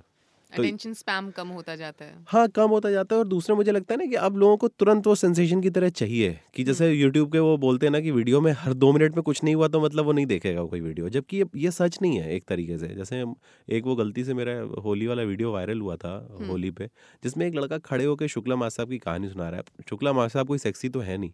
कि कोई ऐसी कोई बड़ा सेंसेशन वो बात बता रहे हो या कोई ऐसी चीज़ हो। बट फिर भी लोगों ने सुना यार साढ़े तीन मिनट चार मिनट सुना उसको और। शेयर किया और दुनिया भर में और कोई बात अच्छी फैली। तो वो उस तरीके के कंटेंट की भी जगह है लेकिन जो ये कहीं ना कहीं मुश्किल तो है ही इतना। बॉम्बार्डमेंट है कंटेंट का कि आप टिकते नहीं हो उसमें। और एक मिनट के लिए इमेजिन करो एक नया ट्रेंड आ रहा है सामने कि जो पंद्रह साल के बच्चे हैं वो फेसबुक नहीं ज्वाइन करना चाहते। जो चौदह साल के हैं वो फेसबुक उनको बुरा लगता है क्योंकि इट इज़ टू ओपिनिएटेड वो सीधे इंस्टाग्राम पे जा रहे हैं। आपको एक और चीज़ मैं इंटरेस्टिंग बताता हूँ। जो गाँव हैं अभी आजकल के उनको फेसबुक में तो लिखना पड़ेगा ना कुछ। हम्म, वो वहाँ पे इंस्टाग्राम ज़्यादा पॉपुलर है क्योंकि केवल फ़ोटो अपलोड करनी है। वहाँ पे टिकटॉक ज़्यादा पॉपुलर है केवल आपको वीडियो बना के डालना है। हम्म, तो जहाँ पे पढ़ने वाले शब्दों से बहुत ही धीरे धीरे आपकी जो दूरी बढ़ती जा रही है वैसे में किताब उठाएँ। भाषा तो बहुत दूर का मुद्दा है अभी ना। भाषा मतलब ऐसा मुझे लगता है मुद्दा ही नहीं है क्योंकि। आप पहले वो पढ़ा पाए जिनको जानना है वो पहुँच जाएँगे। जैसे हम्म। मुझे मुश्किल शब्द कोई बोले तो मैं समझ जाता हूँ चाहे वो प्रगल्भ हो चाहे किंग करते हुए विमूढ़ हो वो सब हम्म। मुझे पता है। हम्म, ऐसे मेरे जैसे बहुत सारे लोग हैं जो पहुँच जाएँगे वहाँ पे जिनको पहुँचना है। लेकिन हम कोई हिंदी के प्रोफेसर तो नहीं है ना कि बैठ के हम सिखाएँ। हमारा काम वो नहीं है। मतलब मुझे ऐसा लगता है कि ज़िम्मेदारी है लेकिन हमारा काम वो नहीं है। मतलब हम्म, कहीं ना कहीं हम पे दोष नहीं डालना चाहिए तो ये सवाल गलत है आपका। नहीं नहीं दोष नहीं डाले। अब जैसे आपने ज़िक्र किया कि आपके पिताजी को पढ़ने का शौक था हम्म, तो कहीं ना कहीं किताबें उपलब्ध रहीं तो आप पढ़ पाए। हम्म, हम्म, तो इससे मुझे फिर से सुदीप याद आया। तो सुदीप और उसके पिता का जो रिश्ता है हम्म, उसमें कहीं ना कहीं शुरुआत से एक लंबे वक्त तक फ्रिक्शन रहा। हम्म, मतलब हम्म, पिता और बेटे हम्म, के बीच में बातचीत नहीं हुई। जो अमूमन हम अपनी अपने साथ के लोगों को देखते हैं कि। पिता पुत्र संवाद एक बहुत लंबे समय तक स्थगित रहता है।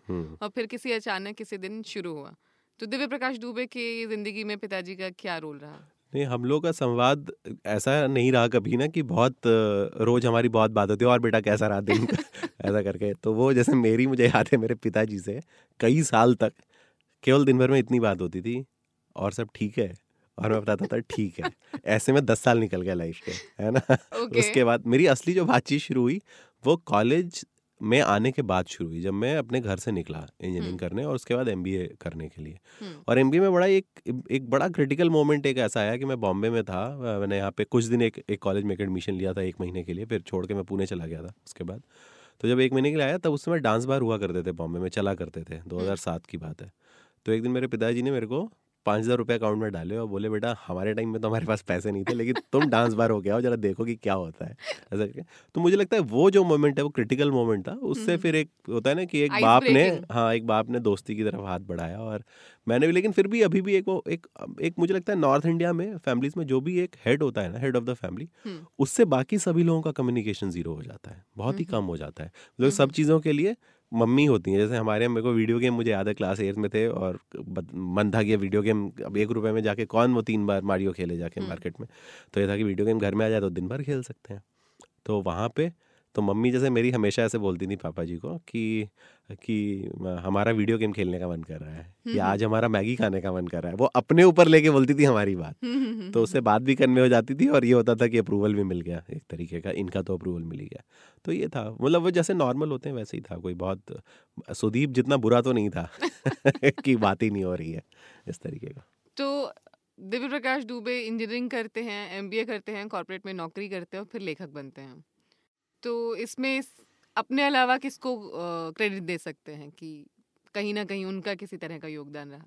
नहीं बहुत लोगों का योगदान रहा। मुझे लगता है कि जैसे मेरे इंजीनियरिंग कॉलेज में दो तीन लोग ऐसे थे। एक मेरे शत्रुघ्न कर- शत्रुघ्न सर थे मेरे कॉलेज में जिन्होंने पहली बार मेरे को घर में भले माहौल था किताब का लेकिन जब माहौल होने से क्या होता है। उससे कुछ बात पहुँचती नहीं ना। तो मैंने देखा कि जब कॉलेज में मैं सेकंड ईयर में था तो शत्रुघ्न सर ने मेरे को एक साल सीनियर थे मेरे बनारस के थे। हम्म, तो उन्होंने मुझे चाँद चाहिए मुझे दी किताब सुरेंद्र वर्मा की। हम्म, हम्म, उसके बाद शेखर एक जीवनी दी उसके बाद दस किताबें चित्रलेखा दी ये दी वो दी और अपनी किताबें दे दी कि रखो जाओ करके। और वो किताबें मेरे घर पे भी थी मोटा मोटा सारी की सारी। लेकिन जब शत्रुघ्न सर ने दी और उनसे आई और तब मेरे को लगा तब वो एक आदमी ऐसा मिला कि यार जैसे मैं चित्रलेखा पढ़ रहा हूँ और पाप क्या है पुण्य क्या है तो मुझे लगा यार मैं शत्रुघ्न से डिस्कस कर सकता हूँ। हम्म, हम्म, हम्म, और वो बता सकते हैं हम कोई बात आगे कर रहे हैं हम कोई। चीज़ हो रही है मतलब कुछ अंदर परिवर्तन आ रहा है कि हम अंडरलाइन करते हैं। जैसे मुझे एक टाइम पे मैं चार चार घंटे जैसे लोग शायरी सुनाते हैं मैं एक टाइम पे पैराग्राफ सुना सकता था किताबों के मुझे इतने याद रहते थे। अब तो सब भूल गया हूँ बहुत सारे हम्म, हम्म, लेकिन तब याद रहते थे। तो ये लगा कि यार ये कुछ हो रहा है कुछ लाइफ में ना ये हम जो इंजीनियरिंग करके ना छोटी चीज़ करके छोटी चीज़ें सोच रहे हैं ना इससे बड़ी है लाइफ। इतनी इत, इतनी इतनी बेकार की चीज़ नहीं है जैसा मैं बोरिंग सोच रहा हूँ। हम्म, तो वो पहला मौका वो था एक वो रहा एक और मेरा दोस्त था मुक्तेश। तो हम लोगों ने साथ में जैसे हम लोग की एक बेचैनी थी ना कि हम आईटी में नहीं हुए हम्म, हम तो प्राइवेट कॉलेज से पढ़ रहे थे। तो थर्ड ईयर में हमारे कॉलेज में प्ले व्ले होता नहीं था। तो मुक्तेश ने कुछ स्ट्रीट थिएटर और वो सब जो स्ट्रीट ड्रामा होता है वो सब किया हुआ था। तो हम लोगों को लगा यार कि हमें ना कुछ ऐसा करना चाहिए कि एक हम लोग अपना निशान छोड़ गए हैं इस कॉलेज में। हम्म। तो वहाँ पे हम लोगों ने ज्ञान चतुर्वेदी की किताब थी दंगे में मुर्गा। अब चूँकि आदत लग चुकी थी पढ़ने की। हम्म, दंगे में मुर्गा में एक चैप्टर का नाम था प्रगति पे उतारू भारत। ये 2003 की मैं बात बता रहा हूँ। हम्म, और उस चैप्टर को हमने उठाया वैसे के वैसे चेपा अपने हिसाब से कस्टमाइज किया थोड़ा बहुत और हमने स्किट बना दी उसकी दस बारह मिनट की या पंद्रह मिनट की। और उस पर जैसे जब हम प्रैक्टिस करते थे ना अब चूँकि हम दोनों ने लिखा था तो हम दोनों को एक्टिंग भी करनी थी। हाँ। तो लाइमलाइट में आना था। तो लिखा और जब प्रैक्टिस की तो जैसे जब ताली बजी ना पहली बार तो अंदर जो वो सारा गुस्सा जो सारा फेलियर था आईआईटी का ना वो उस पहली ताली में जब 800 लोगों ने आपके लिए खड़े होके बजाई तो उसने मिटा दिया। तो उसमें लगा इसमें कुछ गुंजाइश है। ऐसे ही घर के नीचे एक भैया थे इंजीनियरिंग करके जब मैं पहुँचा तो उन्होंने मेरे को कुछ एंथम लिखने के लिए दिया।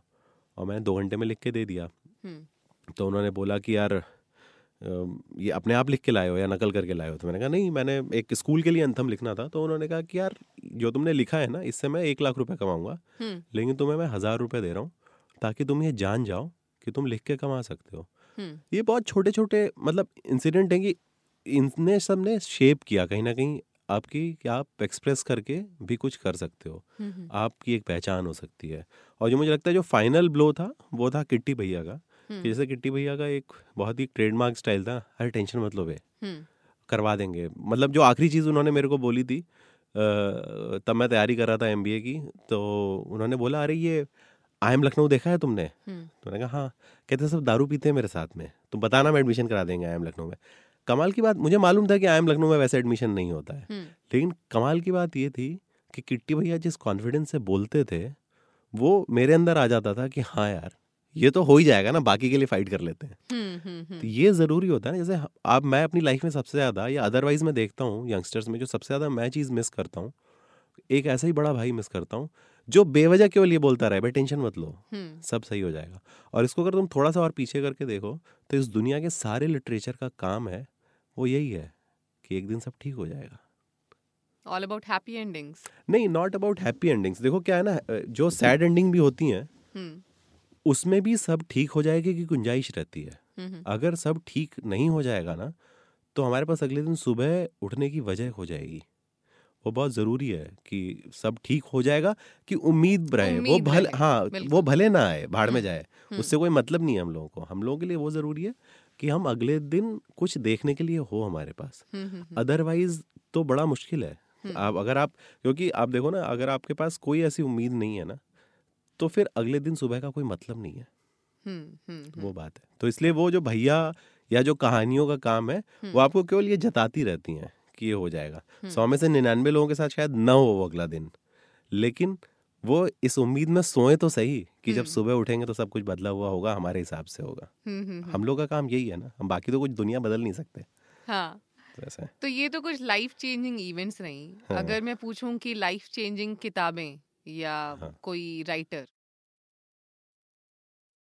मुझे लगता है लाइफ चेंजिंग जो पहली किताब थी वो मुझे चाँद चाहिए ही थी क्योंकि अच्छा। क्योंकि मैं दो तरीके से रिलेट करता था उस किताब से क्योंकि जो वर्षा वशिष्ठ करके जो कैरेक्टर था उसमें शाहजहाँपुर का ज़िक्र आता था और शाहजहाँपुर से मैंने पाँच साल बिताए थे अपने। हम्म, हम्म, तो एक तो वो वजह थी वो बहुत ही फालतू वजह थी उस कहानी को पकड़ चिपकने की लेकिन आप जब पहली किताब पढ़ रहे होते हैं बड़ी तीन सौ पेज की किताब हम्म, और तब आपको ये लगता है।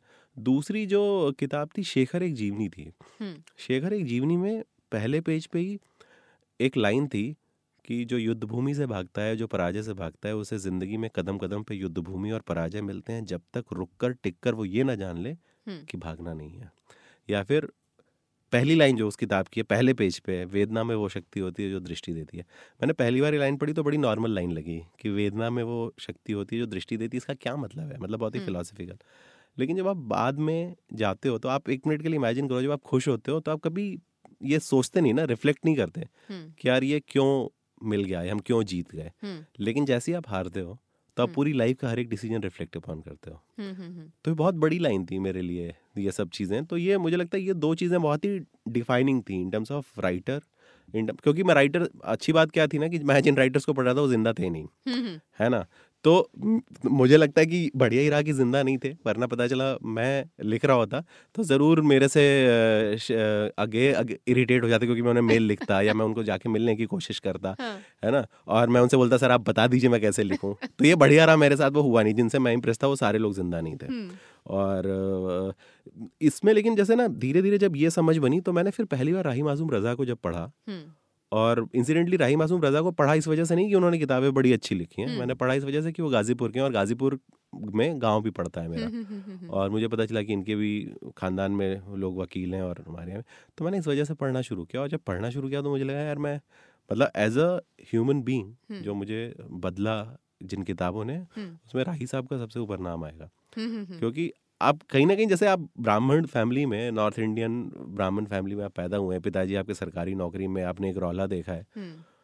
तो बड़ा मुश्किल होता है ये बात मिटा पाना कि आपके नाम के आगे जो लगा दुबे है हम्म। आपको जो एक सोसाइटी में आपकी अदरवाइज़ भी एक आपकी फैमिली की जो पहचान है हम्म। वो सर पे चढ़ती है ना चीज़ें सरकारी नौकरी और खास करके क्लास वन की नौकरियाँ ये बहुत परेशान करती हैं अगर आप वैसे सोचो तो और मुझे बहुत टाइम लगा ना जैसे दुबे जी का लड़का से कि दुबे जी डिप्पी के पापा हैं। मतलब मेरी जर्नी ही रही है अभी तक की जैसे हम्म, हम्म, मुझे लगता है तो उसमें टाइम लगा और उसमें इन किताबों का बहुत बड़ा कंट्रीब्यूशन है।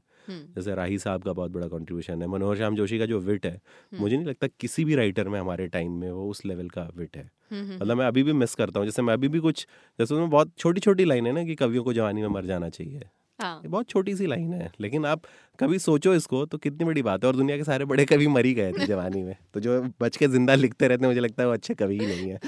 इसीलिए। तो ऐसा है।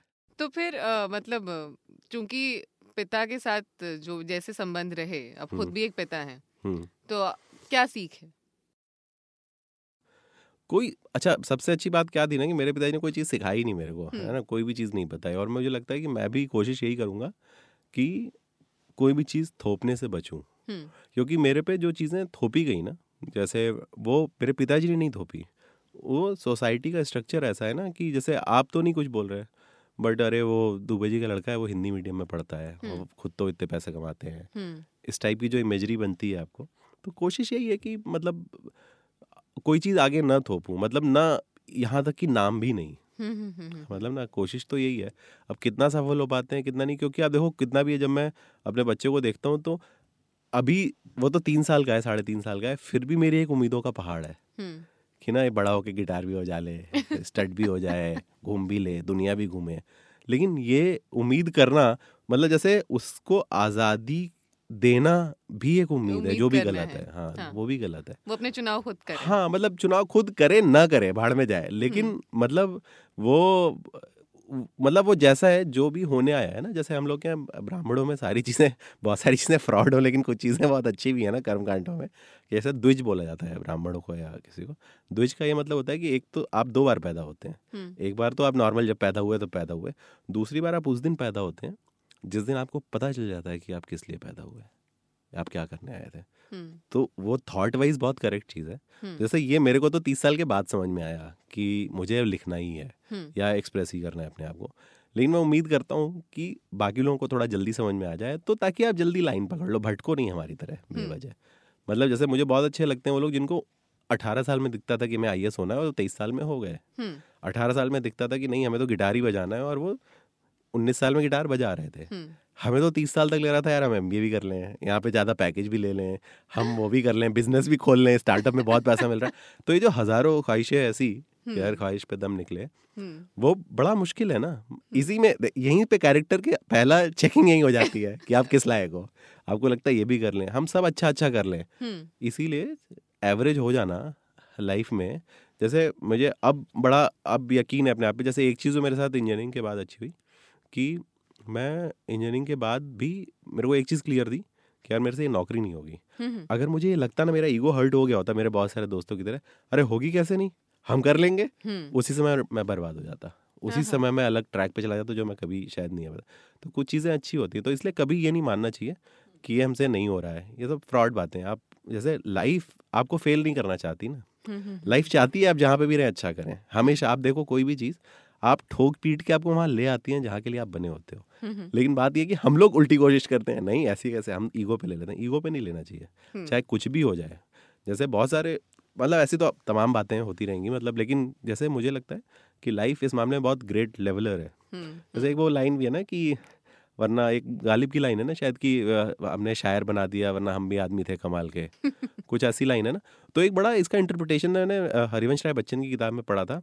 कि जब लाइफ आपसे एक चीज़ छीन लेती है कि चलो आप काम के आदमी नहीं रहे लेकिन शायर तो सबसे बड़े हो गए ना। हम्म, हम्म, हम्म, तो लाइफ जो है आपसे एक चीज़ जब छीनती है तो दूसरी कोई बहुत बड़ी चीज़ आपको टिका देती है कि जाओ तुम्हारा काम इससे ही चल जाएगा तथास्तु। हम्म, हम्म। वैसा है। तो ये मैं मानता हूँ वैसा तो मुंबई आने का जो पूरा मतलब मामला तय हुआ वो नौकरी ने तय किया कि मतलब लिखने ने?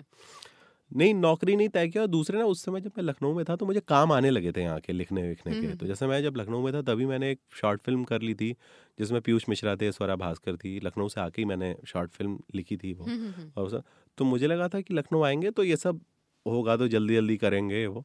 लेकिन मैं थोड़ा ज़्यादा टाइम तक वो जो एमबीए वाला लालच हम्म, हम्म, नौकरी में करता रहा हम्म। जबकि मेरे को आते ही जिस हफ़्ते में आया था उसके एक हफ़्ते के अंदर एक बहुत बड़े प्रोडक्शन हाउस से नौकरी का भी ऑफ़र था। अच्छा, मतलब हाँ लेकिन वो मैंने ना हिसाब लगाया गलत कि नहीं। मतलब?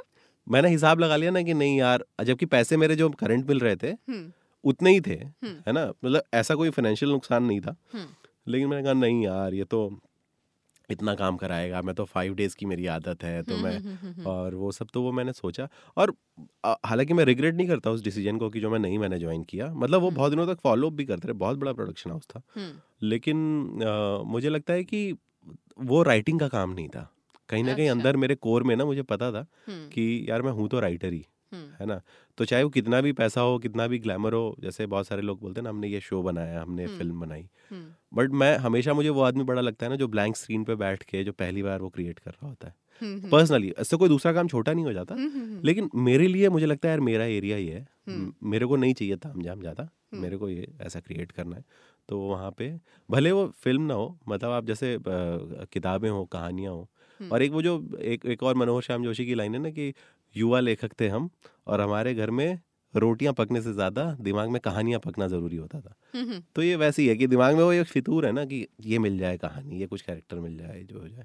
तो वो कोशिश थी वो है अभी भी बॉम्बे में लेकिन बॉम्बे उस सेंस में ख़राब शहर है कि यहाँ पे जो इनपुट है ना नया वो बहुत कम है। अभी भी जो इनपुट आता है वो हमेशा बॉम्बे से बाहर निकल के मेरा दिमाग बंद हो जाता है यहाँ पे। और अभी भी मुझे लगता है जो मैं चीज़ें पकड़ता हूँ या वो करता हूँ वो शहर के बाहर ही मिलती बाहर की चीज़। बाहर मिलती हैं। यहाँ पे हम सब अपना एक खजाना लेके आए थे और यहाँ हाँ। पे लुटा रहे हैं धीरे हाँ। धीरे यहाँ का खजाना मुझे नहीं मालूम वो पैसे को तो मैं खजाना नहीं मानता तो वो नहीं है अनुभवों का खजाना। हाँ तो वो यहाँ पे ऐसा नहीं है। यहाँ पे वही है ना यहाँ पे एम बी बी स्कूल की तरीके से है।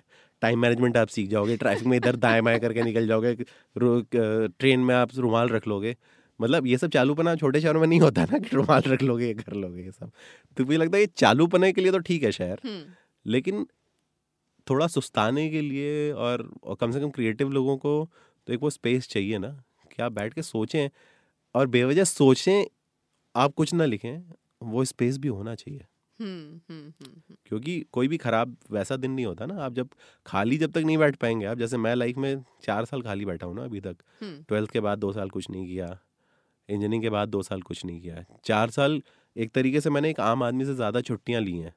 तो मतलब तो मतलब राइटिंग में इसीलिए तो कहीं ना कहीं वो रिफ्लेक्ट होता है। चार साल कुछ नहीं किया। कुछ नहीं किया। कुछ मतलब भी नहीं किया। नहीं ट्वेल्थ के बाद तो जैसे रजनीश वजनीश पढ़ने लगा हाँ तो पढ़ा ना। हाँ पढ़ा लेकिन वो इस वजह से नहीं था ना कि वो प्लान वो उस तरीके से हो। तो जैसे हम्म। उसका कोई आउटपुट अगर पूछो तो ऐसा वो ज़ीरो ही है ना। ट्वेल्थ के बाद जहाँ खड़े थे वहीं खड़े थे। तो ऐसा था। और कुछ ऐसा ट्वेल्थ के बाद रजनीश पढ़ के भी आप कुछ ऐसा लाइफ में कुछ बदल तो लिया नहीं या तो सन्यासी हो गए होते या रजनीश का जाके वो टेक ओवर कर लिया होता ये भी मुझे चमकता था बाद में कि मैं टेक ओवर कर सकता हूँ ये बातें तो मैं भी कर सकता हूँ। हम्म, तो ये सब लगता था। लेकिन वैसा और फिर इंजीनियरिंग के बाद तो जैसे एक बैगेज था ना हम्म, अब तो मेरे अंदर कोई स्किल है मेरा हाँ। ईगो हर्ट हो जाता तो मैं काम भी कर लेता वो भी नहीं किया कि नहीं नहीं करना इकोनॉमी में कंट्रीब्यूट हम इस लायक नहीं है। हम्म, तो वो सब है चीज़ें। तो मतलब मैं यही बोलता हूँ ना अब आपके जैसे राइटर जो मेरे से पूछते हैं लोग कि बनना है हम्म। तो उनको अब कौन समझाए कि चार साल छुट्टी लेने की हिम्मत है तो बात करो फिर। ऐसा है अगर मेरे जैसा ही होना है। हम्म। हालाँकि ये भी बड़ी फ्रॉड बात है लेकिन फिर भी। तो फिर अभी तक हमने जितनी बातचीत की और जितने सारे एक्सपीरियंसेस सुने तो क्या दिव्य प्रकाश दुबे इन चीज़ों को अपने किसी कैरेक्टर में या कहानी में इनकॉपरेट करते हैं? इतनी साफ़ गोई से। हाँ और क्या? मतलब कैरेक्टर में तो करते ही हैं। ऐसी बातचीत में क्या होता है कि आपको कई बार बातचीत करते हुए कुछ पुरानी बातें ऐसी भी याद आती हैं जैसे मुझे याद ही नहीं थी कुछ चीज़ें कि। ये पहले कभी हुई थी। कुछ हिस्से आपको अपनी लाइफ के किताब जैसे लगते हैं। कि कहीं पढ़े थे शायद ये हुआ नहीं होगा है ना? तो वो शायद इस तरीके की चीज़ें यूज़ हों कहीं ना कहीं हर चीज़ यूज़ हो ही जाती है ले देखे और मैं तो हर चीज़ के नोट्स भी बनाता हूँ। तो मैं जैसे वन लाइनर्स जो हैं हम्म। लोगों को लगता है कि बड़े वन लाइनर्स लिख रहा है ये। हम्म। मैं वन लाइनर से एक अलग नोट्स बनाता रहता हूँ। ओके। है ना? जब किताब में लगता है अरे ये वाला यहाँ से तो चिपका देता हूँ। एक दिन बैठ के वो सारे वन लाइनर्स खोलता हूँ। हाँ। उन 400 में से 200 फिट हो रहे हैं तो 200 डाल दिया। जैसे अक्टूबर जंक्शन गया था मेरे पास एक भी वन लाइनर नहीं बचा है। सब खत्म हो सारे गया। खत्म कर दिए। खत्म हो गया। तो फिर अगली किताब की तैयारी? अगली शुरू तो कर दी है अब देखते हैं कब होती है। शुरू या उपन्यास? नहीं नहीं अभी तो उपन्यास ही लिखूँगा। अब उपन्यास। हाँ अब कॉन्फिडेंस आ गया है।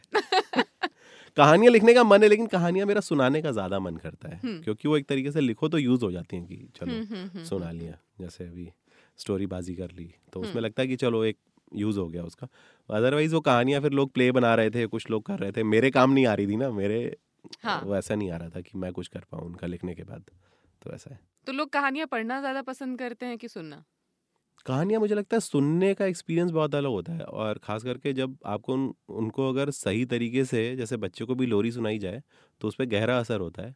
मुझे लगता है अगर सुनाते हुए आप सही से सुना रहे हैं तो उसका बहुत गहरा असर होता है। और कहानियों की कमाल की बात यही है ना कि आप मैथ्स के फॉर्मूले भूल जाते हैं फिजिक्स भूल जाते हैं लेकिन अगर चूहे अरे लेकिन अगर खरगोश और कछुए की कहानी आपने सुनी है तो आप अपनी कहानी रिपीट कर लोगे भले उन शब्दों में ना हो हाँ। वैसी ना हो। और यही कमाल की बात है कहानियों की कि आप कहानी एक बार आपके पास पहुँच गई तो आपके पास कहानी का वो वर्जन पहुँचता है जो आप पहुंचाना चाहते थे खुद हम्म। है ना? तो मुझे लगता है कि वो स्कोप हमेशा कहानियों में रहता है सुनाने में। पढ़ने का अपना अपना है लेकिन पढ़ने में मुझे लगता है कि पढ़ने का भी अपना मज़ा है लेकिन मुझे नहीं लगता कि पढ़ने में उतना अभी मतलब इवॉल्व हुई है मेरी कहानियाँ हम्म, हम्म, कि पढ़ने के हिसाब से बड़ी अच्छी कहानियाँ सुनाने के हिसाब से अच्छी हैं मुझे। मालूम है। लेकिन पढ़ने के हिसाब से मेरे को लगता है केवल एक कहानी बचेगी मेरे मरने के बाद। एक मसाला चाय में कहानी थी फिलिंग द ब्लैंक्स नाम से एक हम्म। सिंगल मदर की कहानी थी। मुझे लगता है कि मेरा सब कुछ खत्म हो जाएगा तो भी वो कहानी बचेगी। पता नहीं क्यों मेरे को ऐसा लगता है। और जबकि वो बहुत ही कम लोगों ने अप्रिशिएट किया वो कहानी लेकिन मुझे मालूम है वो धीरे धीरे ग्रो करेगी। वैसा है। हम्म, हम्म, वो लिखते हुए मुझे समझ में आ गया था कि कुछ कर दिया है इसमें तो। होता है ना हम्म। आज तो मार दिया है छक्का तो वैसा टाइप है। तो वो लिखते हुए लगा कि ये बहुत सही चीज़ पकड़ ली है। तो अब देखते हैं कैसा रहता है एक कहानी मतलब मुझे लगता है सारी कहानी अभी भी सब जितना भी लिखा है मैंने उसमें से वही एक कहानी है जो बचेगी है उस पूरे हम्म। लॉन्ग रन में और वो एक कहानी है जिसको मैं जिसको लेके मैं बड़ा प्राउड फील करता हूँ कि वैसी वैसा कोई नहीं लिखता हम्म, उस हम्म, तरीके का हम्म। वो चीज़ नहीं पकड़ी किसी ने जिस छोटे शहर में जैसे पकड़ा है वैसा है तो अगर मैं पूछूँ कि किसी को अक्टूबर जंक्शन क्यों पढ़नी या सुननी चाहिए सुननी तो इसलिए चाहिए क्योंकि बहुत अच्छे से रिकॉर्ड हुई है और बिल्कुल उस फीलिंग के साथ रिकॉर्ड हुई है जैसी कि मैं बैठ के सुना रहा हूँ और हौले हौले होता है ना कि जैसे कहानियाँ जब आप सुनते हैं तो एक बार जो आपको चोट लग जाती है पैर में या हाथ में हम्म। और जब हल्की सी उस पर पपड़ी आ जाती है हम्म, तो जब आप उसको खुजली करते हो हम्म, तो वहाँ पे ना बड़ा मीठा सा दर्द होता है हम्म, हम्म, है ना? हम्म, तो कहानियाँ सुनने में तो वही फील है कि हम्म। आपको लगे कि हाँ यार कोई आपके घाव सहला रहा है हम्म, हम्म, हम्म, वैसा टाइप का और कहानी पढ़नी इसलिए चाहिए या अक्टूबर जंक्शन आपको इसलिए पढ़नी चाहिए क्योंकि हम सभी को मालूम होता है कि आज हम अपनी दुकान बंद करेंगे जो भी हम कर रहे हैं एक्स वाई जेड काम हम्म, और चाहे हम कितना भी अपने काम से प्यार करते हो। हम्म, हमको सबको पता है कि अगर हम आज अपनी दुकान बंद करेंगे हम्म, तो हमें जाना कहाँ है हमें करना क्या है? बात यह है कि हम वो दुकान बंद नहीं कर पाते। तो इसलिए पढ़नी चाहिए कि अगर आप कभी दुकान बंद करें तो देखें कि सुदीप और चित्रा ने वो दुकान दूसरी कैसे जी थी या दुकान उस क्या किया था अपनी लाइफ के साथ? तो इसलिए वो एक ऑल्टरनेट लाइफ जो एक आपकी होती है जो आप जिसके साथ डेली जी रहे होते हैं डेली उसको मार पीट रहे होते हैं अंदर दबा रहे होते हैं तो उसको देखें कि कैसे है। क्या पता आपको वो पढ़ने के बाद अपनी यही ज़िंदगी अच्छी लगे और हो सकता है कि वो दूसरी इतनी अच्छी लगे कि आपको यही नकली लगे। और कुछ भी नहीं होगा तो कम से कम एक बेचैनी तो आपको रहेगी हाथ में। ओके। तो अब बातचीत करते करते हम बिल्कुल इस पॉडकास्ट के अंत में आ चुके हैं। अ, मैं एक थोड़ा सा क्लीशे लगेगा लेकिन मैं चाहूँगी कि you should give a message for the audience कि जो सुनने वाले हैं उनको दिव्य प्रकाश दुबे क्या कहना चाहेंगे? सुनने वालों को मैं यही कहना चाहता हूँ कि आप ज़्यादा से ज़्यादा तो ना सुने लेकिन कम से कम सुने और अच्छा सुने। आप अपने अप्रोच में चाहे लाइफ में बहुत सेलेक्टिव हो जाएँ धीरे धीरे कि आपको ये चीज़ें पसंद हैं तो उनको पूरी तरीके से जान ले। जैसे इसको मैं ऐसे समझाता हूँ कि मान लीजिए आपको कोई एक राइटर पसंद आ गया, कोई भी पुराना तो आप उसकी पहली किताब से लेके आखिरी किताब तक सब पढ़ डालें, तब आप जानेंगे कि वो कैसे ग्रो किया है। सेम चीज़ हर जगह अप्लाई होती है। अगर आपको किसी की फ़िल्म पसंद आती है तो उसकी अगर उसने शॉर्ट फ़िल्म भी बनाई है तो वो भी आप देखें और जो आखिरी उसने बनाई है तो भी आप देखें। क्योंकि जब तक आप उसको कोई भी चीज़ को टोटलिटी में नहीं देखेंगे। तब तक आप चीज़ पकड़ नहीं पाएँगे कि हो क्या रहा है। एक इसका देख लिया एक उसका कर लिया और जैसे वो होता है ना jack of jack of all trade हाँ मास्टर ऑफ़ नन तो मुझे लगता है कि आपके अंदर डेढ़ सौ कमियाँ हों आप कमियों को ना सुधारें ज़्यादा हम्म। लेकिन आपका जो मज़बूत है वो ऐसा कर लेंगे जैसे तेंदुलकर का फ्रंट फुट हो। हम्म, हम्म, तो वैसा है। मेरा आइडिया ऑफ़ लाइफ यही है कि आप कमियों पे तो आप कुछ कर नहीं सकते क्योंकि कमियाँ हैं बहुत ज़्यादा। बहुत कोशिश करके थोड़ा बहुत परिवर्तन करेंगे लेकिन अगर आप अपनी स्ट्रेंथ पे काम करेंगे कहीं पे भी लाइफ में मतलब मैं इन जनरल ज्ञान दे रहा हूँ तो आप हमेशा बेहतर करेंगे। वो चाहे किसी भी फ़ील्ड में हो किसी भी उसमें हो। और बाकी उम्मीद यही है कि आप लोग अच्छे से सुने अच्छे से खाए पिए पढ़ें लोगों से प्यार से रहें लड़े नहीं फेसबुक पे सोशल मीडिया पे और यही है बाकी तो क्या है। और वैलेंटाइंस डे के लिए लोगों के लिए क्या मैसेज रहेगा? वैलेंटाइंस डे के लिए मुझे लगता है कि सबसे अच्छा आप काम कर सकते हो अपना सोशल मीडिया बंद कर सकते हैं। और एक दिन के लिए आप अकेले हैं तो आपको लाइफ में जो भी आपकी प्लानिंग है कर रहे हैं जिससे भी बात करना चाहते हैं तो उस दिन वो कह डालें। क्योंकि आ, अगला वैलेंटाइंस तक अगले वैलेंटाइंस डे तक पूरी दुनिया बदल जाएगी। तो इसलिए ज़्यादा लोड न लें। जो हुआ सो हुआ जो नहीं हुआ आगे बढ़े। मतलब चौदह तारीख को आप ऐसे माने कि साल का पहला दिन है और सब अच्छा ही होगा। जब आप किसी को भी प्रपोज करेंगे तो हाँ ही करेगा। और आप मेरे को लगता है एक चीज़ और कि जैसे अगर आप कोई भी दिन इंपॉर्टेंट है चाहे वो वैलेंटाइंस डे ही हो तो उसको उस दुनिया का आखिरी दिन मान लेना चाहिए। फिर आप क्या करते हैं? कोई डर रहता? अरे नहीं। तो बस कर डालिए फिर जो करना है। बिल्कुल सही बात। मतलब ना कुछ रहेगा तो कम से कम उम्मीद तो रहेगी ही। हाँ।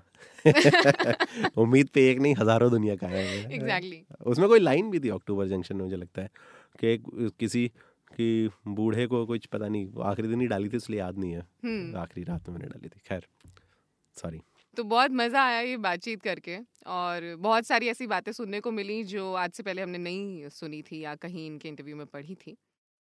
तो बस अब ये सिलसिला शुरू हुआ है बोलती किताबों का और हर महीने दो बार आप मेरे साथ सुनेंगे कुछ ऐसे ही इंटरव्यूज़ या किताबों के बारे में। सो स्टे ट्यून्ड मिलते हैं जल्द ही दोबारा। अलविदा।